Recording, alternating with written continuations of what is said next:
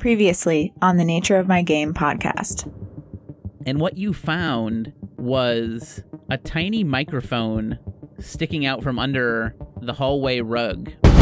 Because this is either related to our case or the work of an, you know, unassociated pervert. Either way, I, I don't want this mic in these people's apartments. There's no way it's a good thing. The the cord for the microphone seems to run under the, the door to 2B. How friendly would you say you two were? Friendlier probably than I am with any of the other neighbors, but you know, I, I wouldn't say that we were friends. Did you want to be? Did you want to be a little friendlier? We're just two guys talking. like that's the, the old school toxic masculinity. I really think she was just such a free spirit that, you know, New York couldn't hold her, and I think she just left. Perhaps you could tell me uh, why that would be a microphone into her apartment that appears to lead into yours. When you start describing the fact that there is a wire that is running from her apartment to into his apartment, he looks genuinely shocked. I'm gonna go over to the canvases. And then you flip to the last canvas and you see a painting of a child sized clown in yellow and blue cavorts on a stage, trailing a white paper dragon behind.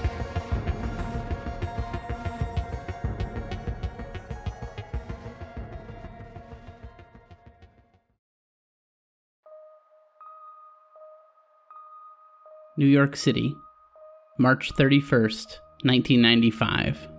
It was late, after dark, and Arthur and Elaine Manuel were rarely in the city after dark. They were rarely in the city at all anymore, not for the past six months at least, because it seemed that their son no longer wanted to have anything to do with them. But that's why they were here now. It still doesn't make any sense to me, Artie. I just don't understand it. Elaine was looking at her husband, almost pleading with him to give her any explanation of what had happened.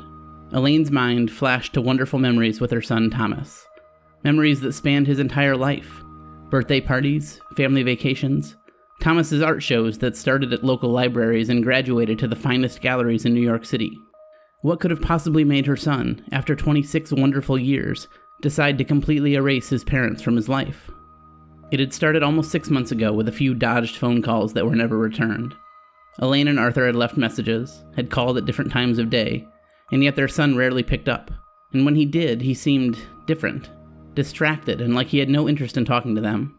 Then he stopped answering altogether. Elaine tried to count the weeks. It had been more than two months since either she or her husband had heard from their son. Here it is, Arthur said, pulling Elaine out of her thoughts. Her husband was pointing at the McAllister building where she knew, or thought she knew, her son lived. But Elaine had prepared herself for the worst, and had almost fully convinced herself that Thomas wouldn't be in the building anymore. Call it mother's intuition. She knew that the Thomas who had dodged their calls, who had been short and irritable with them when he did answer, and who had now stopped speaking to them was not the Thomas she raised. She was sure that something serious was going on, and she feared the worst. Elaine followed her husband up the steps to the front door and watched as he pressed the buzzer for 2B, their son's apartment. His name was still listed next to the buzzer T. Manuel. When no one answered, he buzzed again. Still no answer. Arthur firmly knocked on the front door over and over again. Elaine could sense the desperation in his knocks. That's when she saw movement inside. For one brief moment, she allowed herself to believe that it was their son. But when the person moving came into view, her heart sank. It was a man dressed in a vintage looking pinstripe suit and carrying a briefcase, and a large, gray, long haired mastiff walking next to him. The man opened the door only a crack and glared at the Manuels. What is it that you want? Do you know someone in the building? Arthur could barely get the words Thomas Manuel out of his mouth when the man shouted, He doesn't live here anymore, and started to close the door. Arthur reached out to push back and keep the door from closing, but a bark and a growl from the mastiff surprised him enough that the man in the pinstripe suit was able to push the door closed.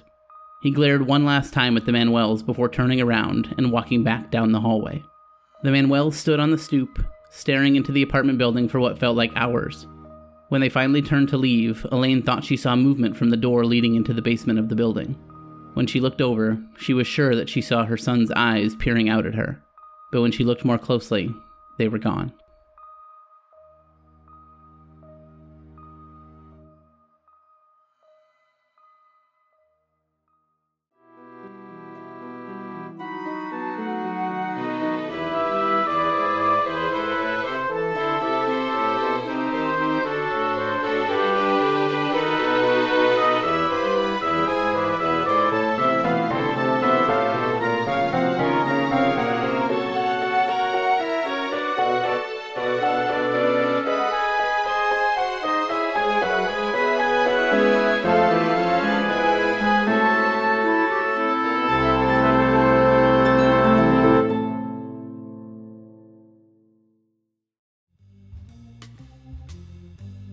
This is now the second episode of two where a small child-sized clown has appeared. Um, well, sorry, yes, this last episode was the second of two. This is the third episode, but in two episodes so far out of two, a small childlike clown has appeared, and I think all three of you have expressed no. some um, some uh, some feelings of being unsettled by this clown. Uh, I think more than me for for whatever reason. And so my question to start this episode is: What are the things that are not inherently or objectively dangerous that you're afraid of? Um, and clowns could certainly be one of those things. Goats. Goats? I hate goats. I'm hearing coats or goats. Goats. goats. Yeah, no, they they're. I find them. Uh, I don't trust them. I it's it's difficult uh, for me to to look one in the eye. I think they they're pretty evil. When I was a baby, um, I went to the petting zoo, and uh, it was. I remember it was chewing my mom's shoelaces, and my sister, who's cruel, said, um, "Look, it's trying to eat mom." And I was like, no, no, that's that. What? Just gonna let that happen? And I remember that that nasty Billy goat looking at me like, yeah, I could eat your mom if I wanted to. I could do it right now, and you can't stop me, you idiot baby. And so from that moment, I got no time for him, none. I also don't like Ferris wheels, but that's more just I don't like heights. Mm. I gotta tell you, when I asked the question, I could have come up with a thousand answers before I would have come up with goats. So that's that's pretty good. I'm, I'm glad That's we I'm glad we that's got the that. greatest trick they've pulled. Is that you think, oh, they're just goats? People, you know, people do goat yoga. They go and do yoga, and they let one of those foul creatures stand on their back. don't goats have like the? Don't they have the pupils that look like rectangles too? Like Oh, those they- are so scary. Yes, thank you. They're That's, that's horrifying. very scary. Isn't that like the only animal you've ever seen that has like an eye like that? Do you ever see the uh ever see the movie The V- Vivitch? The the witch but with the Vivitch? Yes, I Vivitch? see that one. that goat in that movie, he's no, he's bad news. Black Phillip or whatever his name. Yeah. Oh god. I Oh, just looked up the eyes and it is so scary. That yeah, it's a scary movie. I don't like I don't know why I brought it up. You know, I have an unpopular opinion that I think that's kind of like a happy ending of a movie. I mean, I know everybody died, but then she just got She to go gets to like be a witch and flies life. away. You know? Yeah, Yeah. like she's- That's kind of what she wanted the whole time. It's Right. you know, it sucks that she had to give her soul to the demon Black Phillip, but True. True. Nobody denies that. But she's like, she smiles for the first time in that whole yeah. movie, you know? You ever She's make an like- omelet without breaking eggs? Not me. So Lindsay, didn't we decide that same thing about Midsommar? Yes. That like really at the end of the day, that was that was a pretty good ending, Yeah, like a pretty happy yeah. ending for her. Like, as things go, like, I agree. those guys, you know? like, those guys were shitty. Midsommar is one that feels very much like, yeah, no, yeah, that's how that should have gone. Like that. Exactly. She's gonna be better off. You know, I'm like, who among us doesn't have that one guy that we wouldn't feel okay if they were stitched to a bear suit and let, you know, like that's, uh, yeah. Uh, We've all got that. We've all got that. yeah, yeah. So- sorry for the the Midsommar crowd that was like holding out for like the 10 year Yeah, anniversary release. the, you know, I the apologize. Vivitch and Midsommar in like 45 seconds. That's true. Just right, like just right off the bat. The guy in Sixth Sense, he's dead. Bruce Willis. Oh, He's dead the whole time. He's a ghost. That's a big spoiler. Yeah, that's it. But that movie's like That's a bad one. that's 30 years old. yeah, Sixth Sense has been spoiled. It's over. It's over. Okay. Yeah. Mm-hmm. I'm not going to spoil Oh, the village man. for you folks. That one you can see on Don't your even own. go there. I love It's that modern movie. times. Yeah, I love it too. Just I'm not go watch Watch it. it, Everyone yeah. I listening really, at home, go watch I it. I really do love The Village. I can't lie. I've rewatched it. Like, oh, I So definitely only liked it because I was in high school. No, I, I still Yeah. really like The Village. It's so But how do you feel about Lady in the Water? Oh, that movie stinks. Oh, it's horrible. I horrible. haven't seen it. Oh, it's it's bad. It's real bad. No, that the happening is way worse than Lady in the Water. I, I'm okay with Lady in the Water. The thing with the happening is the happening is so bad, and Mark Wahlberg's such a bad actor that it's it's it's more enjoyable for me. I find Lady in the Water to be just like him at peak, just like I am important, and this is an important story. And it's uh-huh. like the happening is where it mm-hmm. just falls apart, and Mark Wahlberg's getting killed by a tree. Like The that. happening lost the happening lost it for me when I saw the boom mic in the background. Y- uh, yes, Oh, so lazily done. Okay, that's Wow, hilarious. that's I think bad. for the hardest part of the happening for me was the negative, like this, the like below zero chemistry between Mark Wahlberg and Zooey Deschanel. Yeah. Oh, Because so I, as like a as a vehement New Girl fan, and like you know, I think that her and you know Nick together are like so amazing. I was like, these two people should not end up together. Like this event, this world event, should prove to them that they should just get on with their lives Yeah. and just meet other people. like, How was much of a charisma vacuum do you have to be that Zooey Deschanel can't get anything out of you as you're standing there going, "What? No way! What? I? No way!" Like he, he's so bad in that movie. It's it's uncanny. How much do you think Zooey Deschanel hates Mark Wahlberg? Like, I'm sure she just, I'm sure he's an unpleasant person, and I'm sure she just despises him. Yeah, I just and she's so she just feeds off so well of like so many other people, so it just didn't make any Yeah, sense to me. I like would that. be. I would be mad if Mark Wahlberg was nice to me. I'd be like, no, no, no, no, no, you're a bad guy. I know that no one likes being around you. Don't try to trick me. Like, I would be upset if I met Mark Wahlberg and he wasn't rude. It's like the reverse of every other celebrity. Uh, Oh, Sarah Eric, and Lindsay, do you have, yeah, do you have innocuous things, or not, maybe not innocuous, but objectively not dangerous things that you're afraid of? Um, there's something for me about like when it's like late at night, like a window not having like a curtain on it.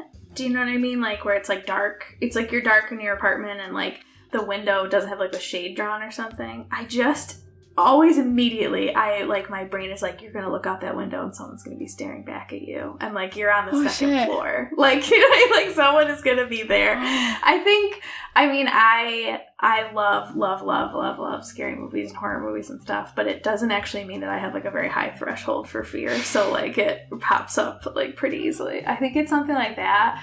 Or um just like yeah, I'm trying to think of any other innocuous things because most of them are pretty fair. Like they're like the uncanny valley kind of thing, where it's like if someone seems like unnaturally tall or like has like peculiarly long like hands or something. But I think that's like pretty These are natural so horror. specific. So. Yeah. Yeah, peculiarly long La, la, hands is a good one. Don't ever go to an NBA game. There's a lot of tall fellas with big hands rolling around those places. Yeah. And like Giannis Antetokounmpo will blow your mind. Don't, I don't have anything coming to mind.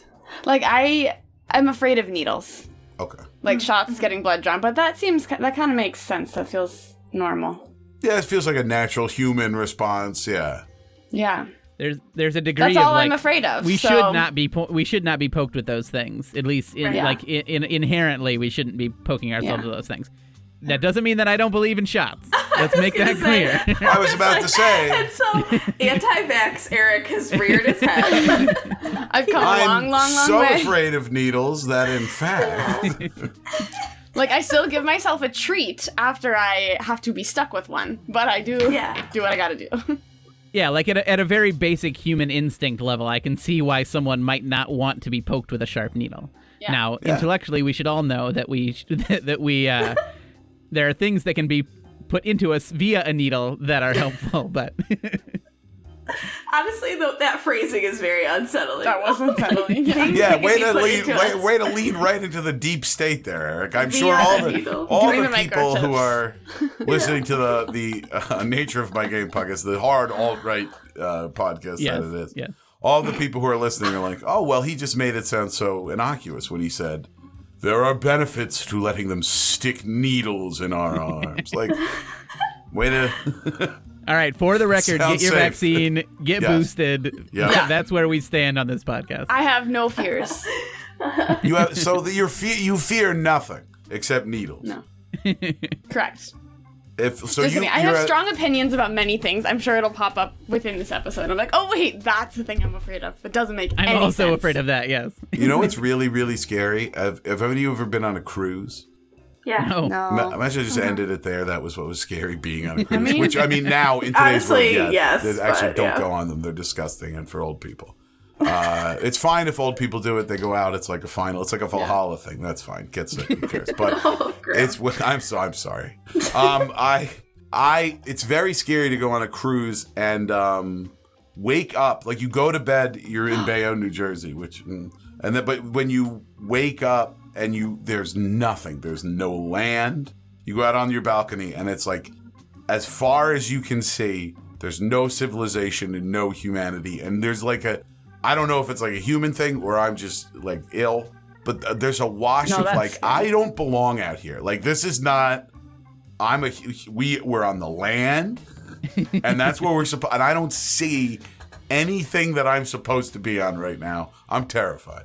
That's a very scary, like kind of in the same way with like the window. Like I can't go on a boat and not be like, uh, I need to see the land. Otherwise, I'm going to feel like I'm in Yeah. space. That's Yeah. creepy. I have a similar one. When you like take a nap and the sun is still up and it's light out, and then you wake up from the nap and it's dark, like that is very scary to me. Like I know it's know. so Yeah. unsettling. It's so It is. unsettling. It's like a what year is it situation. Like Yes. where am I? Yeah. Rip yeah. Van Wake up and you're like, wait a minute, wait, what happened? Did I eat? Where am I? Like what happened? Like what is going on? And then you look, it's like 40 minutes after you went to sleep. You just happened to catch sundown, but it still freaks you out. It's so weird. I think for me the, the the thing that came to mind for me is spiders, and I'm I am very afraid of spiders, and I know. I mean, there obviously are spiders that are dangerous. The ones that I'm afraid of are not dangerous, but it's something about, and it's it's it's also other bugs too, and it's something about the fact that bugs can be in a place where I am and I'm not aware that they're there really freaks me out. Right? Yeah, like they're hate so Oh. small and they can hide, and I hate it. I hate Yeah. it. I hate There it There could be so much. so many bugs everywhere all the time. I've never thought There of it There are like so that. many bugs everywhere all the time, and I hate that that's true, and I can't think about it. There are. Yeah, if the bugs ever decided like we're gonna we're we're taking over, like they have us outnumbered. By, There by are so really much. creepy stats about. I mean, I don't need, want to tell you now, Eric. No, I know all the stats. It's terrible. That's terrible, like- and I also think Mikey just came up with the plot for the happening too. Yes, all the bugs. The bugs rise up. it's it's Jerry Seinfeld who appears as this B movie character. He leads the, it's really it's a great it's a mixed universe movie. It's great. I'm just picturing it. I'm picturing it up as that like the scarab scene from The Mummy. Oh, yeah. yeah, Those Mm. scarabs, like that's like, yeah. Yeah. Uh, well, I guess we found something else Sarah's afraid of, judging by reaction. The scarab Yeah. scene from The Mummy. That is creepy. well, I was actually I was thinking of the mummy ride when you like feel Oh. they they make things move on the ground, so you feel like there's things on your feet. Ooh, and, like, yeah, was they do that at the Bugs Life show in That's Animal not nice. Kingdom. I oh. hate I it. would scream. Yeah. I would But scream. bugs in general, I'm actually quite cool with bugs. Like Eric, Yeah. if you ever need any Yeah. spiders or bugs killed, like I I'm here for it. I, Thank you. I'm I- a- I appreciate I'm a it. bug guy. Or I'll put them on a paper and bring them outside. You know. Free them back into their Oh, natural yeah. world. Oh, I do that too. The cup system, like you know, you put a cup over and then you slide a piece of paper. It's very elaborate, but then you don't have to touch them. And you feel like a good person. You're like, I'll let you Yeah. live. Yes. No, no, no bugs in my viewpoint survive. They're if I see them, they die. That, that it's the only way. It's the only way. Because otherwise you're wondering. Also, yeah, at, at, at- at risk of making this banter segment go too far, I am very impressed at how overlapping our cultural references are because we we just flipped through Midsommar, some M Night, some deep M Night Shyamalan cuts, and The Mummy. And nobody even was like, "Oh, I've never seen that," or like, "What are we talking about?" Like, we all knew exactly what we were going with there. it's a good group. It's a good group. Yeah. yeah, it's unfortunately they've, that's every movie the group has seen. I've seen nothing beyond those. So I hope nothing else comes up because that would really. So you know, Eric, just as a final to put a bow on it, I guess then like if you theoretically, if someone surprised you, like they blindfolded you and they were like, "We're at the butterfly sanctuary," would you immediately just go into like a killing rage and start killing all of the butterflies? Like, are, with the though they're bugs, hmm. they're in, they're in a place where you are and you were surprised by them, or do you think you would be able to be like, no, these are beautiful pieces of art. I'm not going to hurt them. Yeah, I'm I'm I'm weirdly cool with butterflies. Uh, it's it's because I think that normally, like in that situation, obviously I wouldn't be able to see them, but normally the butterflies don't hide from me. Other bugs And they do move hide from me. They're bold. Slowly. They're, they're, They're- honest. They're not speedy creatures. They're Right. like kind of slow. No, yeah, they flutter. There's a whole lot of. My grandma keeps like dead ones. Like she she buys dead butterflies uh, mounted to the wall. Like Oh, she's boy. some sort of great hunter. um, but yeah, no, I, I've always found them to be like they're peaceful. So I would be I would have been upset if you said you'd kill butterflies. That's not They're not doing anything wrong. No, They're not I'm, I'm, I'm cool with but I'm cool with butterflies. What we have learned that this group is not cool with, of course, is um, child-sized clowns, and so on, on that on that point, we will pick things back up. Our agents are investigating the disappearance of a woman named an artist, a young artist named Abigail Wright, and uh, in fact, they are investigating for Delta Green whether there's any unnatural connection to uh, the disappearance of this woman. In the last episode, uh, Agent Chip Lynch um, discovered a tiny microphone uh, that was leading from the door of Abigail Wright's apartment into another apartment in the building. And so he had a conversation with another resident of the McAllister building, uh, a young man named Thomas Manuel, who is himself an artist, who Manny. seemed to not know anything at all about the microphone or the cord or the tape recorder that was sitting in his apartment that the that the microphone was connected to. And in fact, Chip Lynch, who is uh, who has a good eye for whether people are lying as a longtime FBI agent, uh, believed him uh, and believes that he's telling the truth. A little while later, Veronica Doyle arrives back at the apartment building and goes downstairs in the basement of the building to try to interview Thomas Manuel herself. She does not find Thomas, but she does find the art studio that Thomas said that the night manager had set up for him in the basement and finds some very unsettling paintings that uh, are in this little makeshift art studio, including uh, one that was completely blank that was labeled My Great Work, and another one that depicted a child sized clown uh, holding a paper dragon and, and uh, moving it through the air. Now, Veronica was not the person who saw uh, a similar child sized clown in Washington Square Park. Um, so this probably doesn't register for you, Veronica, as it would have for Dahlia. But you've now seen these three strange paintings along with the blank canvas in the basement here. Kind of what's going through your head when you see these things?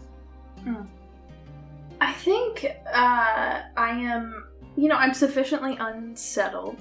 Um, this stuff is kind of weird. I think the one that stands out the most is probably the the one with the thin man in the hospital gown. The the, the image mirror is misshapen head. But you know, I'm a lawyer.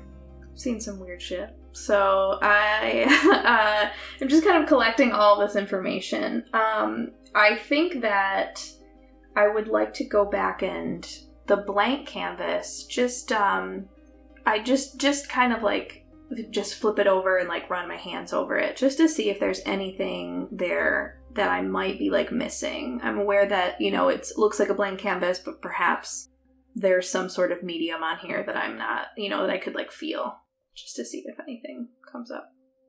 Do we have a blacklight flashlight as part of our? Just does any one of us have that? Just for Oh, Chip, Chip might. I, think, I guess that's Mhm. possible that that's something that at least you would have access to. Yeah. So you um you you try to kind of run your hands over the canvas. Um, it seems like a blank ca- blank canvas to you, right? The only yeah you, you spend some time looking at it. The only thing that gives you any indication that it's not just a blank canvas is the fact that it's titled. Um, but you don't find any secret compartments or anything that was secretly like drawn on the back or anything like that. All right, so I think yeah, I think my next move will be to try and get that. Um, I'm gonna, you know, when I get back upstairs, tell Chip about this and, and see if we have that flashlight so I can check it out because it seems strange to me that it's labeled already but doesn't have anything on it. But I do want to do a further sweep of the basement if possible, if there are other rooms available. Sure. Yeah. You uh, you start looking around down in the basement. When you walked in the the storage room, like kind of initially the one where the art was, you kind of you you closed the door. You were looking around. You saw the paintings. You open it back up, and you come out, and you could have sworn before that there were four storage rooms down here, um, or at least four doors that looked like they were storage rooms. Seems like there's five doors down here now. Now? Oh no. Can I tell which one is the additional door?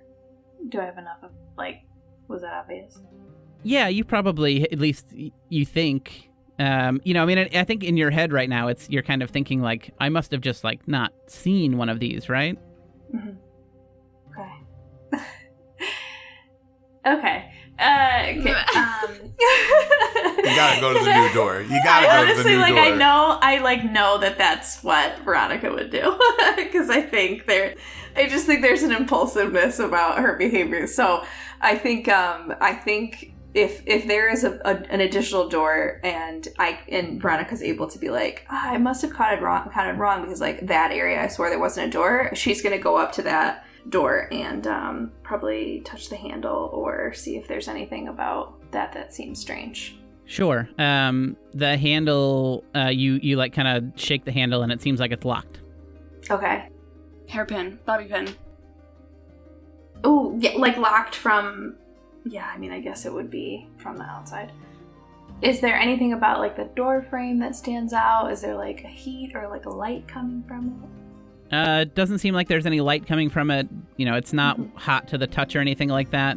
And it looks Yeah. like the it looks like the other doors to other storage rooms down here. And I think after after a few moments, you're kind of you've probably almost convinced yourself that this door was here the whole time. You just you miscounted, or you just maybe the paintings were surprising enough that you like you're misremembering how many doors there were down here.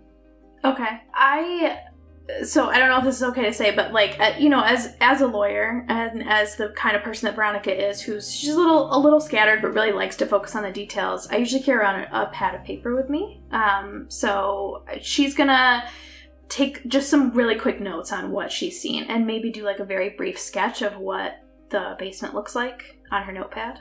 Is that okay? Yeah, absolutely, no problem. So there's the there's the five doors. One of them leads into, and you you probably checked a couple of the other ones. They looked like storage rooms. One was an art, was this makeshift art studio, and there's the boiler down there too. Okay, great. So I'm she's gonna do like a very rudimentary sketch, just you know, of doors and just label them like one, two, three, four, five, and then note the one that goes into the um the artist's room, and then I think I'll go back upstairs. Sounds good. Are you are you taking? Are you do you want? Are you gonna, are you thinking you might want to like bring the black light flashlight down back down here? Are you bringing my great work back upstairs? What's your? I think I'm gonna bring it. I think I'm gonna go upstairs and get the flashlight and bring it back down because I'm not sure when this guy, if this is his art, when he's gonna come back, and I feel weird um stealing his stuff. Sure. So when you go back outside, you you do notice that the sun has set now, so it is it is dark, and you head back upstairs. Chip, you're still in the apartment, kind of working through cataloging things. I think Veronica and Dahlia probably both told you that their estimate was about four days, and like that seems very clear now. Like there is a lot of stuff in this apartment, and it's going to take you a long time to get through. Um, but Veronica arrives back at the apartment.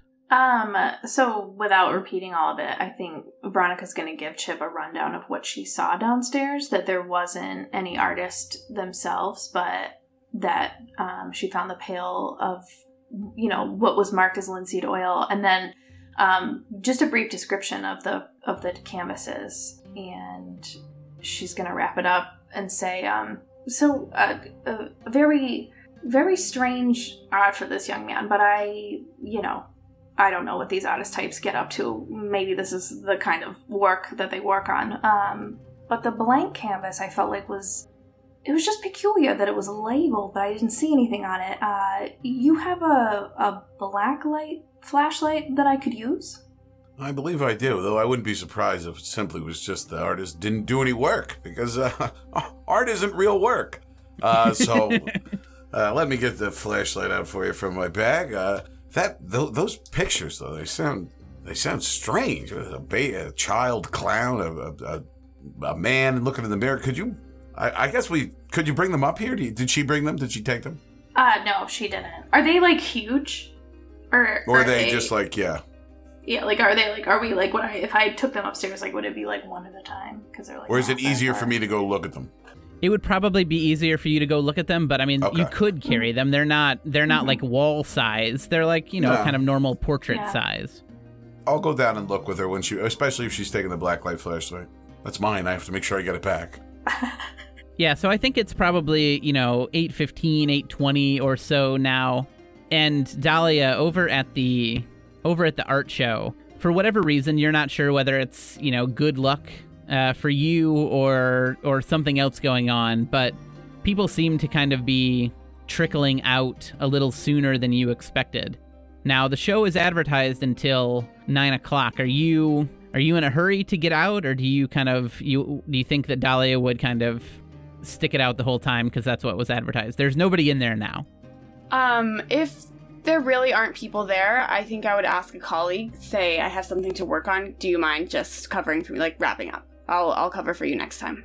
All right, cool. So at about eight fifteen, you uh, you leave the art studio. Are you going to head straight back to the apartment? Are you going to go somewhere else first? Um, are you going to No, check I in think- with your uh, with with Jude, your uh, your fiance? No, I don't think I need to. I'll probably I'll see him later in the week, but I will go back to my apartment and um, change into something a bit more comfortable, and you know, bring some clothes and some sage and crystals with me. Sounds good. Sounds good. Okay, so you're kind of making your way back as uh, Chip and Veronica head downstairs uh, to the basement again. Cool. All right, so uh, let's take a look at these uh, paintings then. I can't say I'm much of a, a art scholar myself, but uh, why don't we start with the blank one?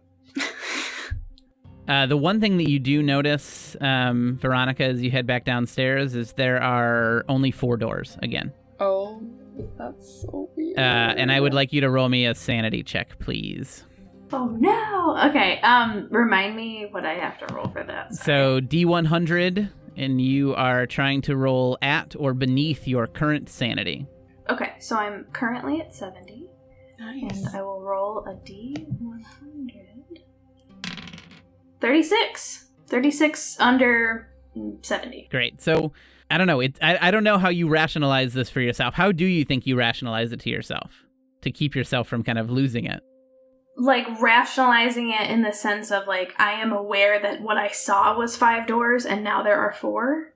Am I trying to like keep it into the re- like the realm of reality? Yeah, I'm just so you know. I, I think I think succeeding on a sanity check means that somehow you have you have made this fit into your world view, right? And failing would be like, Yeah. oh, something is wrong here, something right? And so you kind Mhm. of had sketched out this basement with with a certain number of doors. You were already unsure that that's what you saw when you went down there the first time, and you come back down, and it's not the Mhm. same amount. Okay. I I'm you know Veronica's going to chalk it up to it has been a long day. Um, you know, getting the call from Delta Green, you know, was unexpected. You know, I had all these weekend plans, I had to cancel them.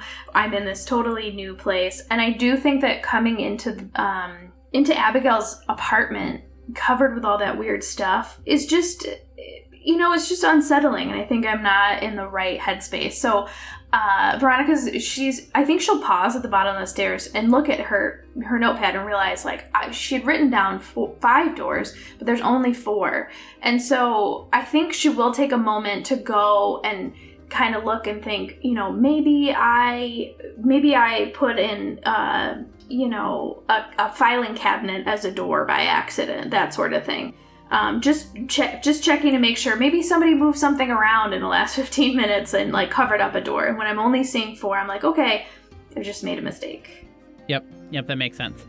Um, do you say anything to Chip about it, or do you just kind of move forward with letting him look at the uh, the paintings? she'll just move forward you know not trying to give chip any reason to uh you know have concern for her womanly faculties so Sure, Yeah. sure. Casual lady. yeah yes. Lady casual. Yeah. Lady lady casual. casual, yeah Chip, uh, Chip does you know famously uh, always as he walks into any corridor, he always makes note of how many doors he sees. So he counts one, two, three, four doors uh, before he walks into the Oh art God. um, to, to the room where the art is, so he can see the uh, uh, these pictures that uh, he's heard so much about now. Sure. Yeah. So there's so there is the the blank canvas labeled "My Great Work." There is the the haunting image of a white-faced specter standing on a rug at the top of the stairs in the midst of a conflagration. There's the young man with wispy, thinning blonde hair and wearing a hospital johnny uh, with his reflection in the mirror that's deformed and muscular with a misshapen head. And there is, of course, the legendary child-sized clown. What, what are these for? A haunted house? Who paints like this? What is it? Halloween? This is ridiculous. What's this one with the ghost at the top of the stair? What a goodness gracious! These. Can I see the blacklight flashlight, please, Miss Doyle? uh, veronica hands it to, to chip And then he clicks and he, he shines it on first the blank one. Obviously, is there anything there? Uh, no, nothing there. Obviously, it seems like a blank canvas. Remarkably lazy. He gives it like around the room to see if there's anything on the walls or any of the other canvases, but Uh, yeah, it doesn't seem like there's anything revealed. Um, I mean, you know, probably some, you know, some like linseed oil splatter or things like that, right? But nothing. Linseed nothing... oil, huh? uh, so yeah, no. If there's nothing out of the the ordinary, then I would imagine he'd go just to look at the pictures and be like, ah, "I'll tell you, Miss Doyle, I, I just what what I mean, we'll, we'll ask Miss over when she gets here. Maybe she can make some sense of this because I this looks like crap." Um, I think Veronica flips to the one that has the the man in the hospital gown, and she she points to it and says, um, uh, "This this doesn't look like Manny, does it? It's not like a self portrait or anything." Kind of looks like the Incredible Hulk. Did you ever read those comic books? Uh, the green guy gets angry. That's what he looks like to me. Uh, and I listen. I I'm sure there's times I'll tell you I look in the mirror and I see more muscles than are actually there. I, Can't understand what this fella here is going through. I think I like this painting. Like it's not registering with him because he's so dumb that it's weird looking. Like it just, it's just just for the folks at home. We're dealing with a very dumb man. I think that's clear at this point. Yeah, yeah. They, I just, I don't, I just want the folks at home to think I, he's being played by a dumb man. I'm just No, a not, moderately certainly dumb not. man. He's very dumb. You see, there's the difference, folks. I have range. So do do either of you want to do anything else in the basement, or do you want to do anything with these paintings? I, I think Chip like half wants to like draw a little mustache on the child clown, but he doesn't do it. But he has like an impish kind of desire to like to face a painting because he doesn't think it's important at all. But he doesn't do it. Thinks about it though. I don't think that Veronica does anything with the painting. She has her kind of notes on them, but um, she will go back to the little sketch that she did of the, you know, of the doors, and she's gonna scribble out the one that she had put that she doesn't see now. Okay, sure. So then I imagine we'd walk back out into the corridor. Yeah, are you gonna head back upstairs into Abigail's apartment? Yeah, and as we go, Chip will once again he'll give the doors a once over, give him a count. How many does he count, Eric? Yeah, just just four, just four. Okay. Weird. So yeah, they go back up to the apartment. Uh, just kind of as they pass uh, Thomas's apartment, he says, "That's if you want to talk to uh, uh, mi amigo Manny, he's in there. That one right there." Yeah. So do you do you two want to do you um is Chip gonna go back to cataloging? Is Veronica going to start cataloging? Do you want to try to talk with Thomas? I'm gonna go back to cataloging. Um, I think yeah, I, I'm gonna have Veronica knock on his door just to see if he's there to ask a few questions about those paintings. Sure, no problem. Um, before as you're doing that, Chip uh, goes back to to cataloging. Chip, why don't you give me a uh, a search check? I say my search was 70, right? Uh, 63 under 70. So whew. Okay.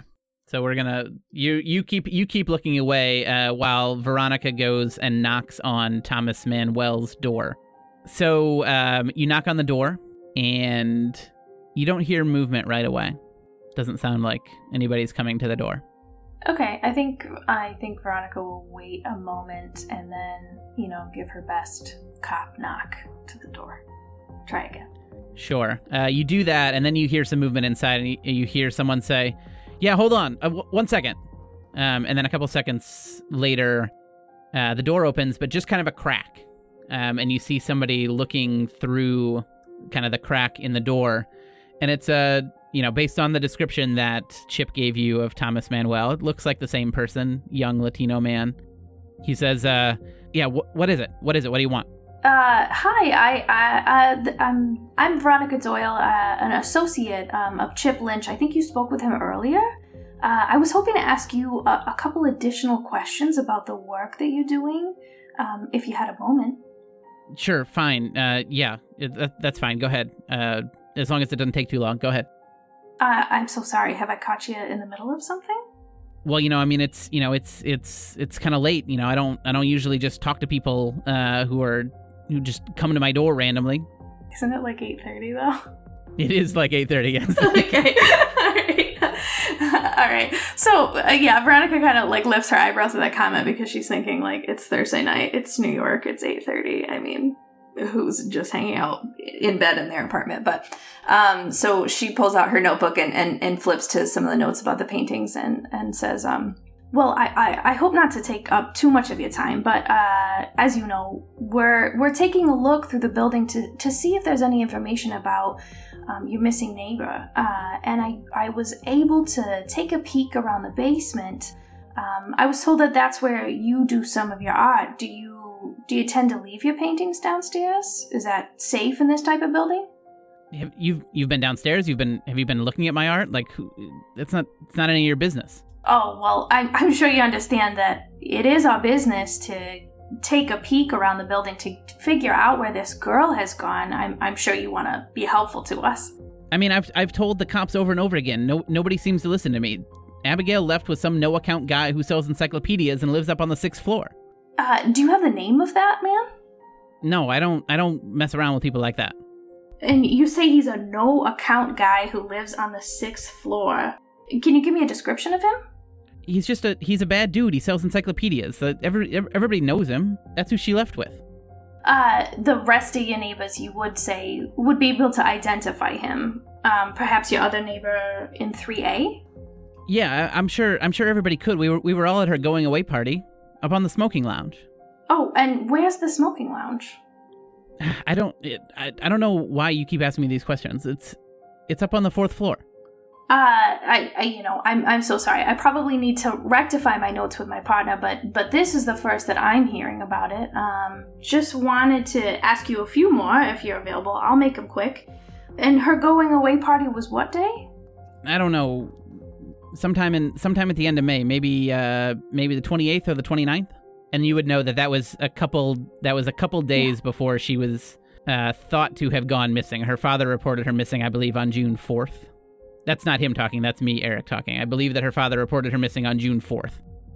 Um, and and she said, did she give indication on where she was going? Well, yeah. I mean, she she said she had figured it out. Uh, and she could move upstairs. That was her exact words. Figured it out. She could move upstairs I don't know. I mean, she moved on. She figured it out. She went upstairs with the others. with the others. There are others in this building who have moved upstairs. Well, yeah, they live upstairs. How much more? Of, how much more of this are we gonna do?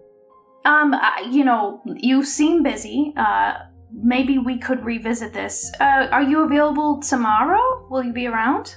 Yeah, I'll, I'll be here. We can. Yeah, I, I I got some work I gotta get done, but we we can talk tomorrow. And he uh he he closes the door, and you hear it lock. Um, okay, so Veronica is gonna go like right back to Chip and just sort of like immediately launch into this information um, about her leaving with the no account sixth floor encyclopedia salesman and all that. And I think she's like a little a little frenzied because I, I don't think we have this information. I think this is all brand new. No, he said none of that to me. Like none. Right. Yeah. Um, so she's kind of, you know, just gonna reiterate all of that and um, round it out with he seemed he seemed very agitated. He wouldn't even open the door the whole way. She's keeping her voice low because they're neighbors and she doesn't want him to hear. And she's gonna say, um, I don't. He didn't tell you any of this. I I, I feel like this is this is all brand new information. He kept repeating uh, that she figured it out. That she went upstairs with the rest of them. Something like that. That doesn't sound like the kind of guy Manny is. Are you sure you knocked on the right door? Yeah, I'm I'm po- I'm positive he he looked. I mean, from what I could see in the crack in the door, he looked like what you described him as. Well, all right then. You said he locked the door? Yeah. Okay, and so Chip uh, just kind of puts down the bag that he he's working on, like the the thing that he's cataloging. Walks past the uh, like wherever he put his stuff down, picks up his his sidearm, uh, and just you know kind of just like doot doot doot doot walks out the door over to this guy's apartment. What? And he's just gonna kick the door down. He's in the FBI. He can do that uh, if he feels that this this guy is uh, okay. Because now he's mad at his buddy. He wants to know what's what's going on. So he starts kicking the door. Que pasa, Manny? What's going on, buddy? okay, oh, so so bef- before that happens, Veronica, are you what what do you think your reaction to him kind of walking out the do- out of the door with his like hand at his sidearm is? Um, I think there's a little bit of panic from Veronica. She's still trying to absorb this information and just the way that her brain works, trying to like put together that timeline, um, and like what these details mean. Um, so watching Chip just sort of stride out the door, like very like bull in a china shop, she's kind of like does a little bit of a panic, like turns back into the room, then back into the hallway, then back into the room. Like, how should I handle this? And I think she's gonna sort of like linger in the doorway, going like this, um, kind of like pressing her hands to her temples, being like, I don't know how to quell what's happening right now. All right. So as you as you're doing that, uh, you also kind of see some movement off to the right side, uh, near where the front door is, and you see Dahlia arriving Dahlia. at the apartment. Great. Chip gives her a wave as he starts to. so Dahlia, you you you enter the building, and you see that Chip. Um, before you really have much time to react or get any information, you see Chip march out of Abigail Wright's apartment, march down the hall, and like square up and kick the apartment door. So Chip, I'm going to need you to make me a let's let's go with a strength times five check at a minus twenty. Strength times 5 minus 20. So what is your normal strength times five? 85. All right, so so, so at a 65. 65. Let's see what we got. Uh, 50. All right, so so uh, Chip kind of plants one leg and gives a, a sturdy and well practiced. They learned they taught him this at John Jay University. Yeah, this is this was physical education at John Jay University. and you you plant your foot in exactly the right part of the door, and it and the kind of the the door frame that holds the lock cracks as you kick through the door. Damn. and the the the door swings open and you see uh Thomas kind of jump up from sitting he had those Walkman headphones on and he was sitting at his desk and he kind of like jumps up and like looks back at you shocked Mhm. Thomas, little liar. See, I gave you how many opportunities to tell me the truth now, Manny? And here we're standing here. I just had to kick your door. I will not be paying for it, nor will the United States government. You will be. Uh, because I gave you opportunity after opportunity to tell me the truth. And now my associate has to come back to me. Uh, you terrified her uh, w- with your with whatever it is. Now you either lied to her, or you lied to me, and either way, you've made me very unhappy. are you are you where's your gun at this point My hand is I'm not pointing it at him, but I have my it's like I did the thing where it's like you can see that I've got it. um he looks at you you can he seems a little afraid but he's like I don't know what you're talking about. I I've been completely honest with you. Uh, uh, you, you'll have to understand. I, you know, I, I, I tend to get confused sometimes. But you tell me you've been completely honest with me, and yet you told me nothing about uh, going to the sixth floor with the no account. What's that again? Encyclopedia salesman. Now I didn't even w- w- there. I didn't even know an encyclopedia salesman lived here. I, in fact, I need a set. I need to talk. To you know, you have told me nothing about that. You've told me nothing about all of these other uh, uh, situations on the fourth floor, the smoking lounge, the others, these people, those people. So we had a whole conversation here, Manny. And you didn't mention any of those things when I asked you a number of questions that you could have told me about him with. So you'll you'll understand my confusion then.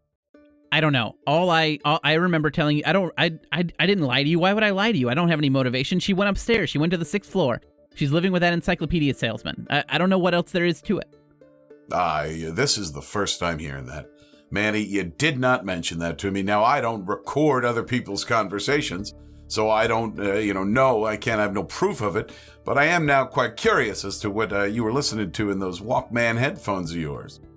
So I grab, I go to, I go to grab the the the headphones to kind of hear what he's listening to. Uh, sure. So you you put the headphones on and you listen for a while, and you know he's he's kind of like standing there in kind of stunned silence. Like he seems angry, but he also doesn't like he he he knows that you're holding a gun, so he's like not Yeah, yeah. doing anything. But I imagine you're kind of keeping an eye on him as as uh as you listen and you put the headphones on and it at first it just sounds like static right not not like hard static but like white noise basically and you know as far as you can tell you listen for a for you know 10 15 seconds it sounds like kind of what you would expect to hear from uh, the sounds of an empty apartment like where you know the microphone was sitting. Like it just kind of sounds like ambient noise from an empty apartment. Uh, so I would uh, yell uh, into the hallway, uh, Miss uh, for Miss Doyle to, to say something. And I did not realize that if this is a microphone nearby, it's also going to pick up that yell. But Yeah, it, do- it doesn't sound like it's a live feed. okay, Like it's a recording? Yeah, more more like it's a recording of something that had been recorded in the past. Yes. so I'm gonna. I'll, I'll. Is it like the old way where you could, uh, when you were listening to the tape, where you would fast forward and you would hear, you'd hear nothing, and then if something happened, you would hear the like spike in audio that you would at least know. Okay, I should stop and listen now. Yeah, because he's he, remember he you took his his uh, his cassette recorder right, so he's playing this in his Walkman, and so yeah, you fast Okay. forward on the Walkman. Mhm. Doesn't sound like there's anything but ambient noise on these tapes or on this tape. So I take the headphones off um, and uh, look at them and say, you know, well, you know, unfortunately, I, I really was hoping that we could we could get along just fine. You could paint, uh, we could. I could ask you questions when I needed to, but unfortunately now, because you've left me with no choice, I'm going to have to place you under arrest uh, for suspicion of involvement in this uh, disappearance of Abigail Wright. Uh, before you tell me I can't, I can. I'm a member of the Federal Bureau of the Investigation. The United States government has imbued in me the power to place you under arrest, which I am doing right now to, again, to restate, for suspicion of your involvement in the disappearance of Abigail Wright and perhaps the uh, unassociated recording and taping for your own sick means. So I get out my cuffs. All right, so you you want to uh, you want to place him under arrest? Making moves. Yeah, he's under arrest. Fuck this guy. Okay, so um, he like he very barely struggles, right? Like he's not he's really not trying to fight you off. Like you know he he like might make you forcibly move him and like put his hands. You know he's not putting his hands behind his Yeah, back he's- for you, but he's he's pretty much submitting to being handcuffed. Uh, what's your plan? Uh, I guess I'm gonna uh, kind of walk him over. First, I'm gonna walk him over to uh, the apartment. Say hello to uh, Dahlia, who I've now seen has walked in. She's standing. I imagine she's just kind of Yeah. standing there looking I- at all of this. I don't know if she would actually. I don't know if it's my yeah, turn yeah, yet, you, but- you you can take your turn whatever you want. What do you, how would how do you react to this? Yeah. So I when I walk in, he's kind of marching down the hallway, breaks the door open, and then has this Yeah. conversation. I think I um like not in a huge rush, purposely walk down the hallway and give him almost like a disdainful look. And I'm like, honestly, Mr. Chip, like, what is the meaning of this? It's a long story. Kind of like, is this really necessary? I, I had hoped not, but I mean, this guy over here, he's, he's got a. I don't know what his story is. First and foremost, before we go any further with us, uh, uh, Manny, you, you're going to apologize both to me and to Miss Doyle for uh, whatever this performance has been. You know, you tell me one thing, you tell her another thing. I'm lying, I'm not lying. Uh, uh, you're going to cooperate moving forward if you'd like for this to go well for you. So let's. We could start with an apology, I think. Uh, he he does not apologize, and he he Not says something like, uh, "I have a right to remain silent, right?" Uh, yeah, you do. I mean, I, I wouldn't advise it, but you certainly did have a right to remain silent. Can I interject again? Yeah. and kind of say like honestly is this something is this not something that we can dial back a few notches and and speak about we want to have the information that you have i don't know what's happened since i've arrived but involving lawyers and keeping silent is not going to get anyone anywhere Oh, well, I mean, we've, we've got a lawyer involved here, whether we like it or not. She's standing right over here. I think, and I think this whole time, Veronica, like, once he's like, w- he's she's like taken Thomas and like cuffed him and like walked him out the door. She's kind of standing against the door frame, like covering her eyes with her hands, and she goes, Jesus, Chip, you you couldn't have done a lighter touch on this. Uh, you know, now now that you've arrested him, now he's gotta we gotta take him down to the station. He's gotta get a lawyer. I just." God. And she just kind of well, Miss I, I definitely see both of your points, and this is why we, we this is why we work well together. You know, we balance each other out, and you know, certainly, I don't think any of us want to get involved in any kind of uh, all of that noise. Uh, so, what I will say is, I think that it's in your best interest, uh, uh, Mr. Manuel, uh, to either mm, continue along this path, which is a path that, as both of my associates here point out, not good. a lot of paperwork, that kind of thing. Or uh, you could give us a, a coherent story, kind of walk us through exactly what it is you're saying about this Yeah. this young woman's disappearance. Uh, because I, I I can't help but notice that now we're a little bit behind in our investigation because we've gotten two different pieces of information, so it would really go a long way. I think if we could synergize that down to one. And wh- I might interrupt here too and kind of try and slip into like cocktail party mode of like keeping everyone calm and comfortable and say, how about this? I propose that we all sit down, everyone catches me up to speed, everyone can share from their perspective what has happened, and we can see if we can't find a, a way to work together on this. I think that's a wonderful idea. All right, so where do you go to have this little sit down chat? God, I guess Abigail. Well, what do you guys think? Um, I mean, I think Veronica is thinking about how she's going to get disbarred for watching um, this man be arrested, and then we're like, let's just walk it back a little bit. He's Um, gonna get unarrested. Nobody has to. We're working She's for like- the FBI. He's like, oh, what, what kind of strings can I pull on this? Um, I think, you know, I think uh, personally, my suggestion would be he talked about the fourth and the sixth floors. I'd love to be led to those places of where this party was and what's going on on the sixth floor, um, depending on how. I can I walk us back though? Because I, I think at that point, if you say that, I'll be like, but I don't even know what's happened yet. Like, can we just sit in in his apartment and just, you know, give me five minutes to catch up on what's happened and see how Thomas reacts to that? I don't think Veronica has to worry about being disbarred either because, like, 1995 government intelligence agency, it's just like literal zero rules. Like, you could just arrest someone and be like, nah, you're unarrested. Who can get out of here? No one will believe you. Like, it's it's Wild West stuff. We have we can have some fun. Yeah, I mean, and it, he, he didn't he didn't not have probable cause. This woman did disappear. Yeah, exactly. And Like- this and there was a microphone of him clearly like listening into The her. guy didn't apartment. It's not- resist. Yeah, there was like he, he just it was there are things that are farther away from probable cause than that. Yeah, it moves it along. It, it is at least 1995 FBI probable cause. It- That's inarguably a 1995 FBI probable Yeah. cause. Yeah. So why don't we? I mean, if we have probable cause, why don't we move into Thomas's apartment to take maybe a, little deeper look around and catch up Dahlia with the information? And I think we can walk in, and, and Veronica will say, "All right." You, you and I just spoke 15 minutes ago. I want you to repeat what you told me about uh, Ms. Wright and her going away potty and all that nonsense about figuring it out, making it upstairs. I want you to repeat that to my colleagues here. And I just uh, stop Veronica for one second and I, I look at him and I say, unless there's a third story, of course, you were thinking of because we now have a third associate. I think what's in your best interest to pretend like you haven't spoken to either of us. Uh, and right now you're sitting down, clean slate, tabula rasa for all of us. And you right now are being asked to what you know about the disappearance of your neighbor Abigail Wright, your friend, your not friend, your whatever she is. All preconceived notions out the window. Tell the story start to finish.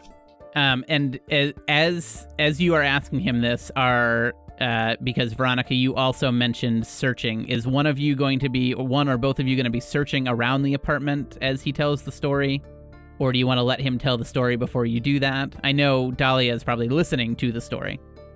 I'm moving my eyes around in cases if I see. And you know, I mean, I could give you a roll if it's real low, I guess. But like, I'm not. I'm listening more than I'm searching. Right, you're not you're not like actively like looking behind like in drawers and things like that. No, I want to hear uh, because I left thinking this guy was completely innocent and knew nothing about anything. Veronica, are you also doing more listening than than searching? Uh, yeah, I think so. Okay. Um, okay, so he he sits down. It seems like he's I don't know, calmed down at least a little bit. You know, he's willing to share his story, and he, as he does, he really insists that this is he, like he never admits to the fact that that he's told two stories, right? He continues to insist that he's only ever been honest, that he has told the cops over and over again that he saw Abigail Wright leaving the building with a no account encyclopedia salesman who lives on the sixth floor.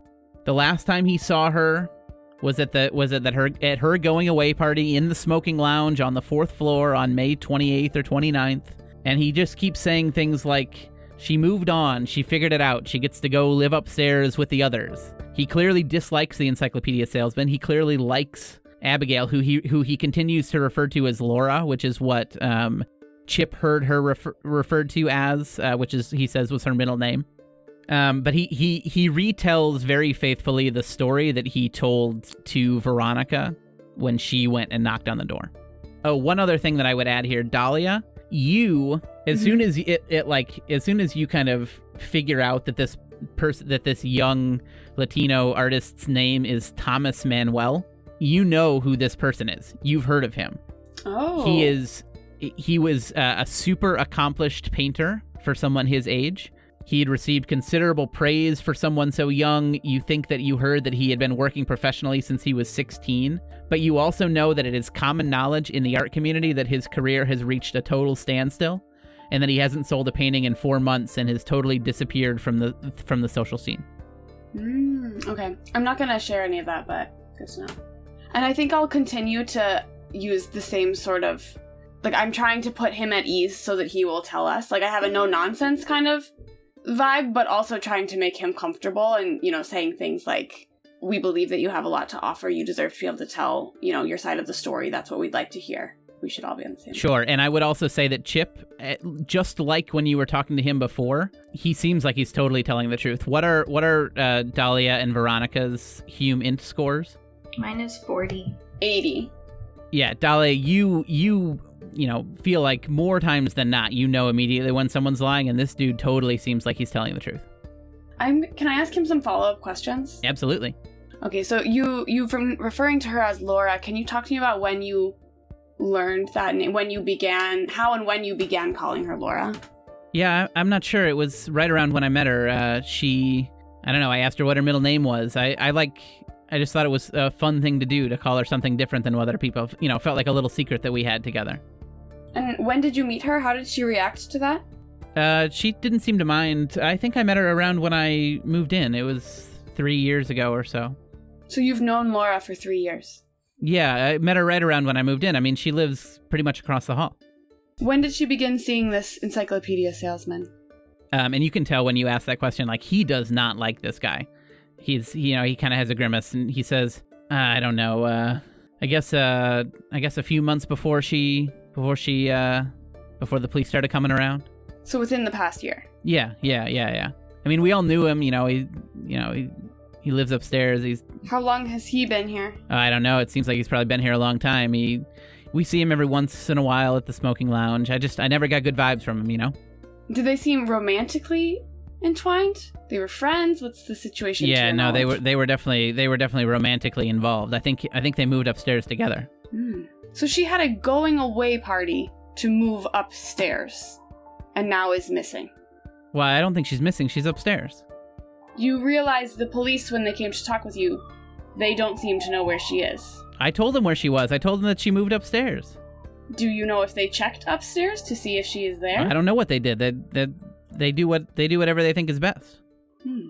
Have you seen her since she's moved upstairs? no I, I haven't i haven't seen her Have you gone upstairs to look for her? yeah i mean I, i've been to the smoking lounge once or twice I, i've really i haven't been up there much i've been really trying to focus on my art i really you know I, it's been a little while since i've produced anything that's worth that's worth anything so I, I've, I've really been trying to focus that's why i got rid of all my my cds and my books and everything i, I need i got rid of all the distractions I certainly understand. As someone in the art world, I understand that's important. However, I just need to clarify. Again, she had a going away party to move. Have you felt concerned that you haven't seen her again? Or concerned that other people are concerned?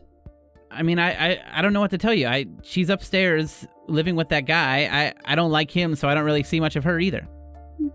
Okay. And I think that at this point, Chip would just ask a pretty simple question uh, to him. And the young man, did did we speak earlier this evening? You and I at your door, just us two. Uh, yeah, I think so.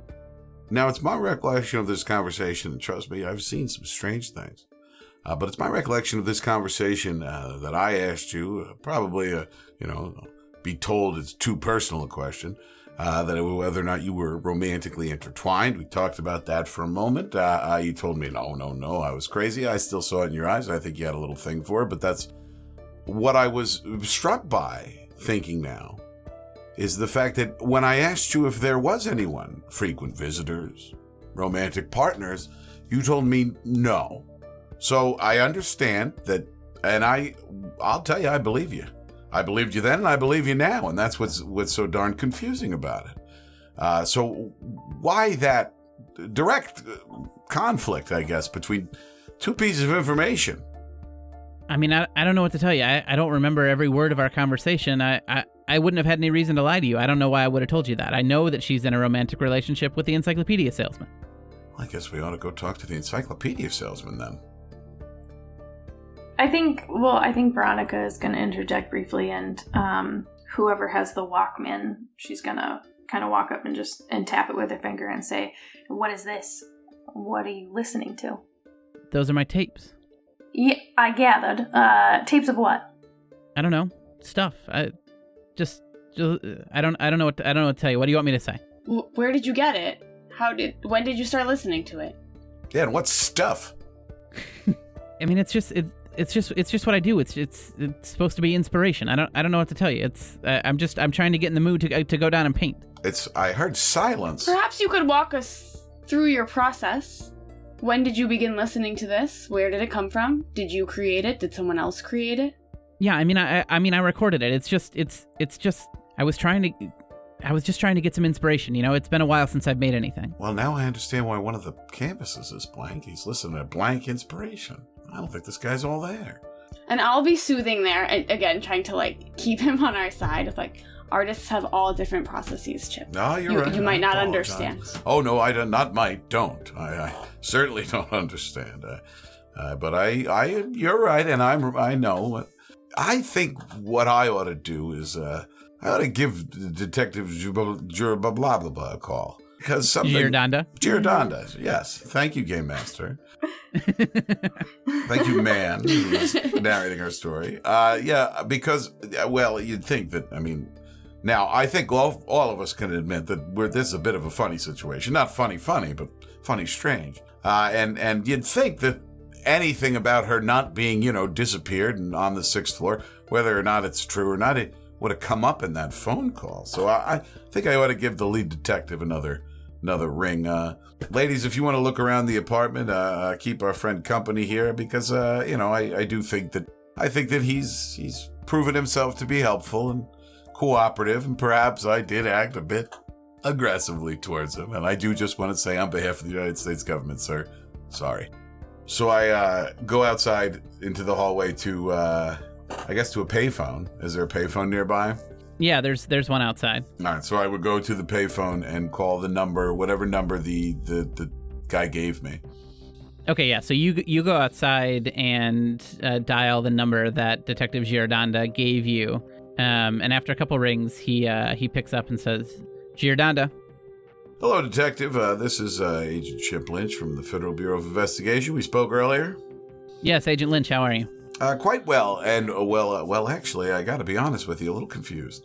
Uh, I was over here doing the cataloging as instructed, and I, you know, I'm not going to walk you through the whole long, boring story, but there was a microphone recording equipment, ba-da-ba-da, ba-da-ba-da, and ultimately it led to the neighbor who now is telling uh, myself and my my associates that uh, Miss Abigail uh, moved to the sixth floor with the encyclopedia salesman.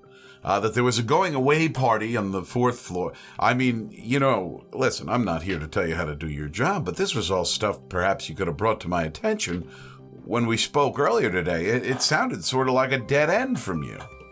Well, Agent Lynch, let me let me stop you right there because I have been actively involved in this investigation, and I can tell you two things for sure. I interviewed Thomas Manuel, and he didn't say any of those things. Now, he could have been lying, that's possible, but he didn't tell me any of those things. But what I can tell you for sure is that I have been on the roof of that building, and there are only three floors at the Macallistar building. And that is where we are going to end our story for now. Oh shit. Three? I like that there's like no. I like that this is like right. There's out no the fucking gate. brakes on this thing. Yeah. Yeah, We no, have- this yeah, is like we have been on this case for twelve like hours. this is like no, we are already like we are moving. yeah. This podcast was published by arrangement with the Delta Green Partnership. The intellectual property known as Delta Green is a trademark and copyright owned by the Delta Green Partnership, who has licensed its use here. The Impossible Landscapes campaign is copyright Dennis Detwiller, and the contents of this podcast are copyright Nature of My Game podcast, excepting those elements that are components of the Delta Green intellectual property. Our intro music was composed and produced by Jean Luc Bouchard. You can find more information about the Nature of My Game podcast at NOMG Podcast on Twitter and Instagram or at nomgpodcast.com. To support us on Patreon, please visit patreon.com slash nomgpodcast.